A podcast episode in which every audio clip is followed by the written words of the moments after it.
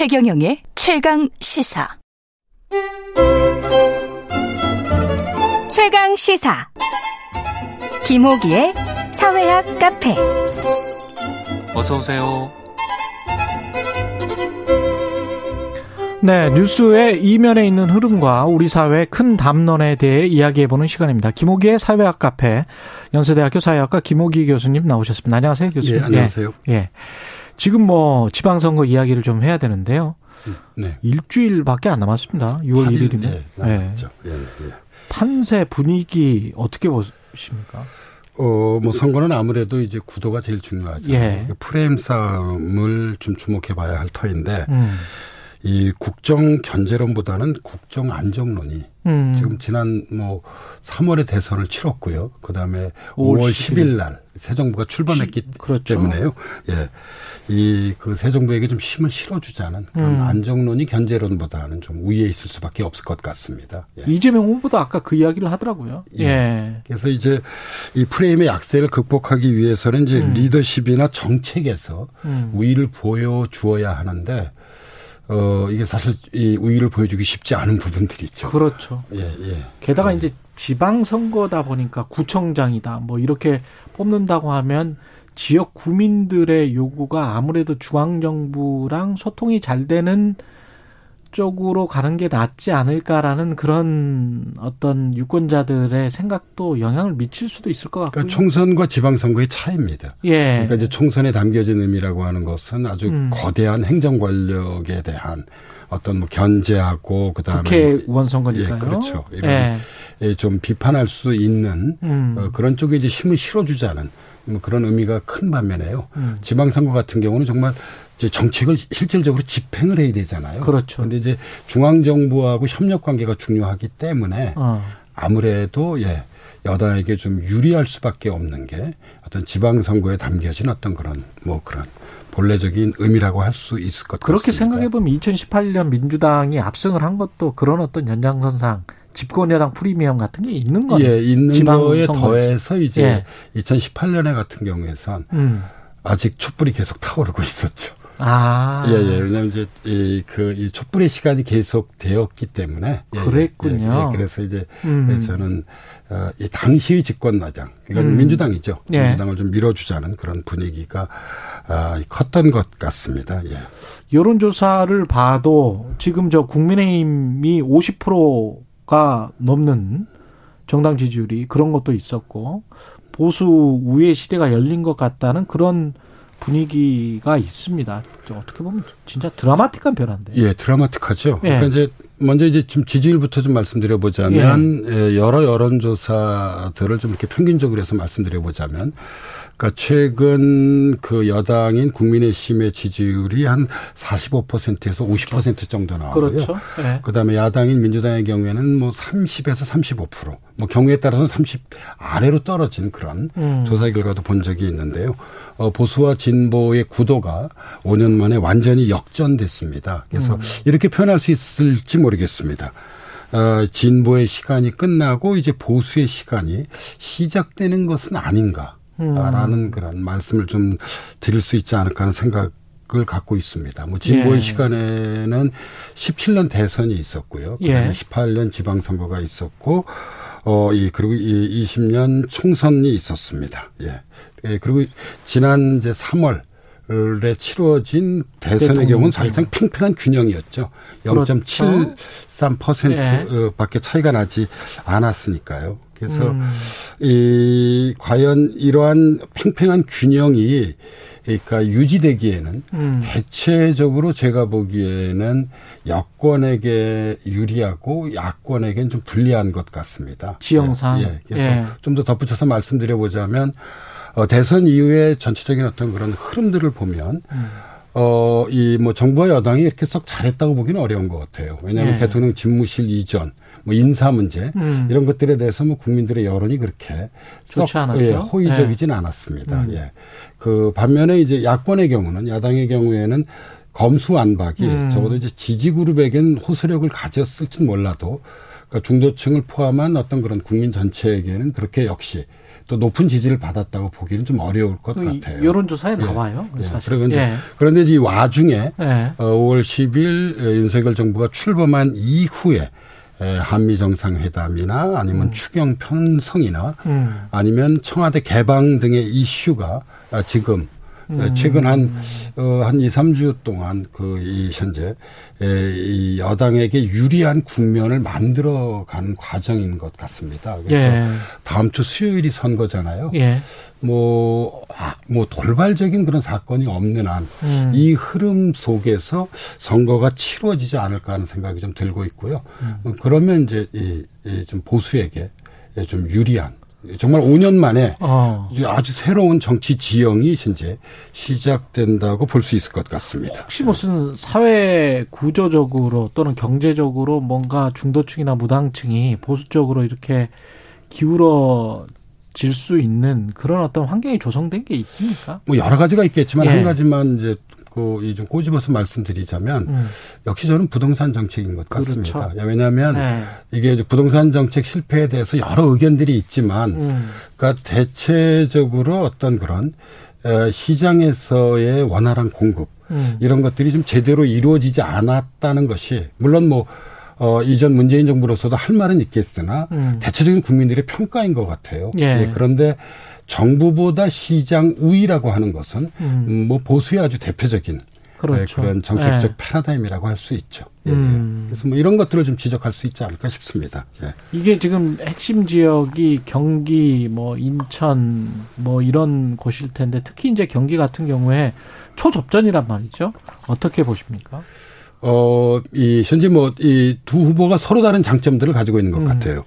어, 먼저 야당의 경우는 이제 이 김동연 후보 같은 경우에는 이제 경제 전문가라고 하는 어떤 그런 음. 인물론에서 우위를 좀 가지고 있는 것 같고요. 예. 어, 이 반면에 이제 여당 김은혜 후보의 경우에는 그 저는 젊은 여성 후보라고 하는 어떤 그런 장점을 가지고 있는 것 같습니다. 음. 그이 김은혜 후보는 제가 알고 있기로는 1971년생일 겁니다. 예. 그러니까 뭐 이제까지 이제 우리가 아, 뭐 소위 86세대가 음. 아, 이뭐 한국 정치를 주도했다고 이야기를 하는데 음. 김은혜 후보 같은 경우는 사실 좀 새로운 세대인 건 맞죠. 70년대생이기 음. 때문에요. 예, 그리고 조금 전에 말씀드렸듯이 현재의 어떤 정치적 국면이 견제론보다는 이제 안정론이 음. 예, 그 우위에 있기 때문에 뭐 이건 역시 김은혜 후보에게 좀 유리하게 에, 좀 작용하지 않을까 싶습니다. 음. 지난 대선의 경우에서는 에, 이재명 후보가 아, 당시 윤석열 후보를 경기도에서 앞섰잖아요. 예. 네. 그리고 이제 최근 여론조사 결과도 좀 들쑥날쑥한 것 같아요. 아. 그런데 이제 점차적으로 그냥 이 제가 받은 느낌은 음. 김은혜 후보 쪽으로 좀 기울어지는 듯한 인상을 갖고 받았는데 음. 어, 이, 그, 어, 이, 뭐, 결과는 음. 뭐 뚜껑을 열어봐야 알 것 같습니다. 예, 예. 그렇죠. 예, 예. 서울 여기는 뭐 다 오차범위 내라서 경기는 예, 예. 누가 뭐 앞섰다, 뭐 어떻게 됐다. 그리고 이제 사실 지방선거의 여론조사를 온통 믿을 수 있느냐 이거는 조금 특히 이제 경기도 정도 되면 1,500만 정도 되니까 유권자를 찾아내기가 쉬- 쉬울 거는 같은데 어, 작은 구나 구단이랄지 무슨 시단이랄지 이런 것들은 기초 자치단체의 경우에는 쉽지가 않을 것 같아요. 예, 샘플 수가 뭐 500, 예. 경우에 따라서는 800 정도까지 그렇죠. 되는데요. 근데 예. 아무래도 예, 이런 이제 이 우리가 샘플을 가지고 어떤 전체의 그런 이제 득표율을 추정하는 거잖아요. 음. 예, 이런 추정하는 데 있어서 좀 정확도가 떨어질 수 있습니다. 그렇죠. 그래서 이게 여론조사가 주는 어떤 쏠림이나 이런 것들은 또 느끼지 않으셨으면 하는 그런 바람도 있고요. 예. 예. 그러니까 이 옛날에 주관적인 그게- 판단일 예, 수가 있기 때문에 2000 예, 이 그 이 이 10년 선거였던가요? 예, 예.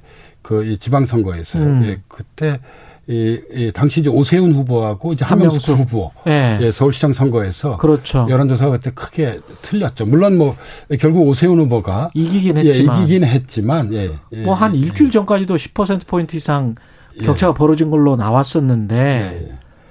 그런데 이제 뭐 0점 뭐 이런 단위로 나왔으니까요. 예, 예. 결과는 아마 2010년 선거이지 않았나 그러니까요. 싶습니다. 예, 예. 예, 예, 네.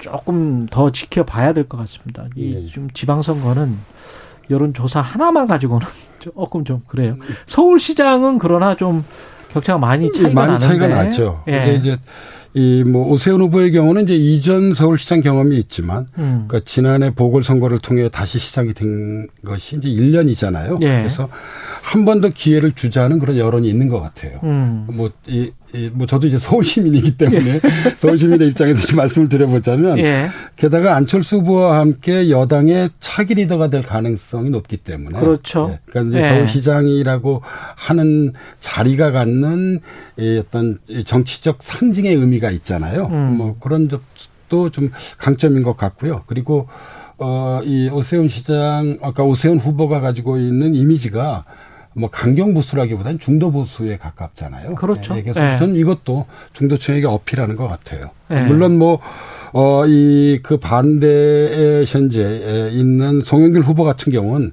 제가 알고 있기로는 추진력에 있어서만 예. 어, 그 어떤 후보들 못지않게 아주 그런 강력한 추진력을 좀 뚝심. 가지고 예. 어, 있죠. 어, 그러나 이제 서울 연고라기보다는 음. 인천에서 국회의원을 지냈고 또 시장도 한 번 지냈잖아요. 그랬죠. 네, 그렇기 때문에 음. 여러 가지로 불리한 게 현재의 어떤 그런 그이 상황인 것 같습니다. 예. 제일 그리고 궁금한 곳이 인천 계양인데 이게 초반 예상과는 달리 이게 접전이라고 지금 여론조사는 계속 나오고 있어요. 예, 제가 보기에 이재명 후보로서는 내심 당황하고 있지 않을까. 아, 그런 상황이 좀 진행되고 있습니다. 예. 그래서 제가 느꼈던 건 참 민심이라는 게 역동적인 것 같아요. 음. 그러니까 이제 지금 분당에서 출마한 안철수 후보와 같이 이재명 후보 역시 전국적 인물이기 때문에 무난히 당선될 것을 예상했지만 음. 선거 막바지인 현재 이 두 사람의 전망이 엇갈리는 것 같아요. 그러니까 예. 그뭐 안철수 후보 같은 경우에는 뭐좀뭐 넉넉하게 음. 이길 것으로 현재 뭐 그런 이제 여론조사 결과들이 나오는데 예. 어 이재명 후보 같은 경우에는 지금 음. 접전이란 여론조사도 계속 이 그 나오고 있습니다. 그런데 음. 왜 그런가 하고 생각해 봤더니만 예.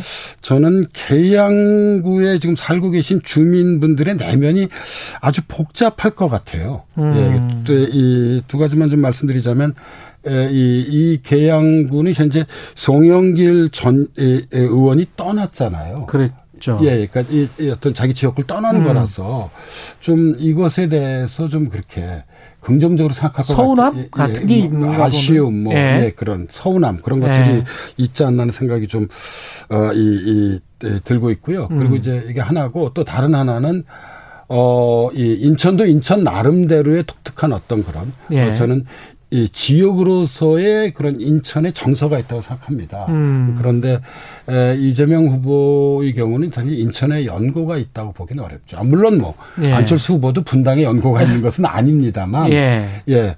예, 이, 그, 이재명 후보의 경우에는 인천에 그 연고가 있다고 보긴 좀 어렵기 때문에 음. 저는 계양구에 지금 살고 계신 유권자분들의 내면이 음. 복잡할 것 같아요. 왜 그런가 하면 궁금하네. 예, 그러니까 이 이재명 후보와 같은 이제 전국적 인물이 그 이 국회의원으로 당선되면 음.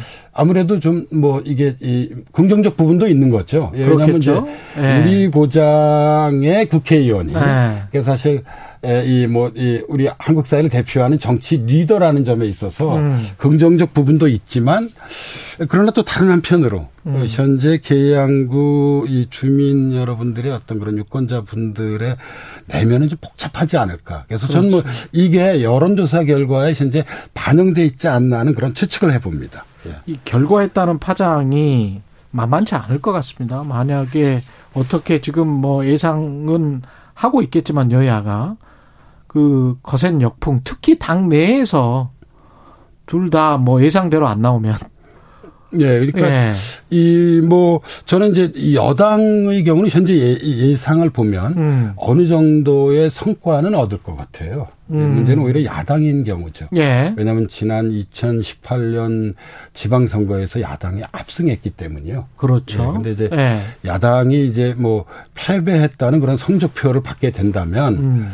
어, 이, 이 상당한 어떤 그런 내부 진통이 있을 것 같습니다. 그 예. 원심력이 굉장히 많이 작용하면서 예, 그래서 뭐 윤호중 비대위 정기 개편이나 뭐 예, 이런 예, 것 예, 윤호중 비대위원장 예. 뭐 이제 뭐 사실 뭐 저는 선거 결과에 관계없이 물러날 가능성이 크다고 좀 보고 있고요. 아. 여기까지 책임을 지겠다. 예. 예, 그렇게 되면 아마 이제 이 박홍근 원내대표와 박지원 공동 비대위원장의 이제 아. 공동 체제로 원래 당규가 아마 그렇게 돼 있을 겁니다. 새로운 비대위원장을 민주당은 이 그이 뽑기 전까지? 뽑기 전에는 어, 원내 대표가 비대위원장을 아마 겸임할 수 있게 되어 있는 것으로 알고 있는데요. 그럴 예. 가능성이 높습니다. 그렇군요. 예, 예. 그리고 이제 어, 이 박홍근 그다음에 박지원 음. 이두 이 사람의 리더십으로 음. 8월 정, 전당대회까지 갈 가능성이 높은데 음. 어, 이 그런데 이제 뭐 이 지방 권력이라고 하는 것이 이 어떤 그런 국회 권력과 함께 현재 야권에 있어서는 행정 권력에 맞설 수 그렇죠. 있는 매우 중요한 예. 거점 중에 하나인데요. 예. 이러한 거점이 상실 이, 이, 이 되면 음. 내부적으로는 좀 상당한 어떤 그런 내적 진통들이 음. 예, 이그 마련해진다면. 예. 있습니다. 예. 방송 중에 언급된 여론조사는 리얼미터의 5월 3주차 주간 집계 결과인데요. 지난 16일부터 20일까지 어, 전국 만 18세 이상 남녀 2,528명을 대상으로 진행됐고 무선 90% 유선 3% 자동 응답 방식입니다. 표본 오차 95% 신뢰 수준의 플러스 마이너스 1.9% 포인트고요. 자세한 조사 결과는 중앙선거 여론조사 심의 홈페이지 참조하시면 됩니다. 예. 여기까지 하겠습니다. 사회학 카페 연세대학교 사회학과 김호기 교수였습니다. 고맙습니다. 예, 감사합니다. 예. KBS 1라디오 최경령의 최강시사 듣고 계신 지금 시각 8시 46분입니다.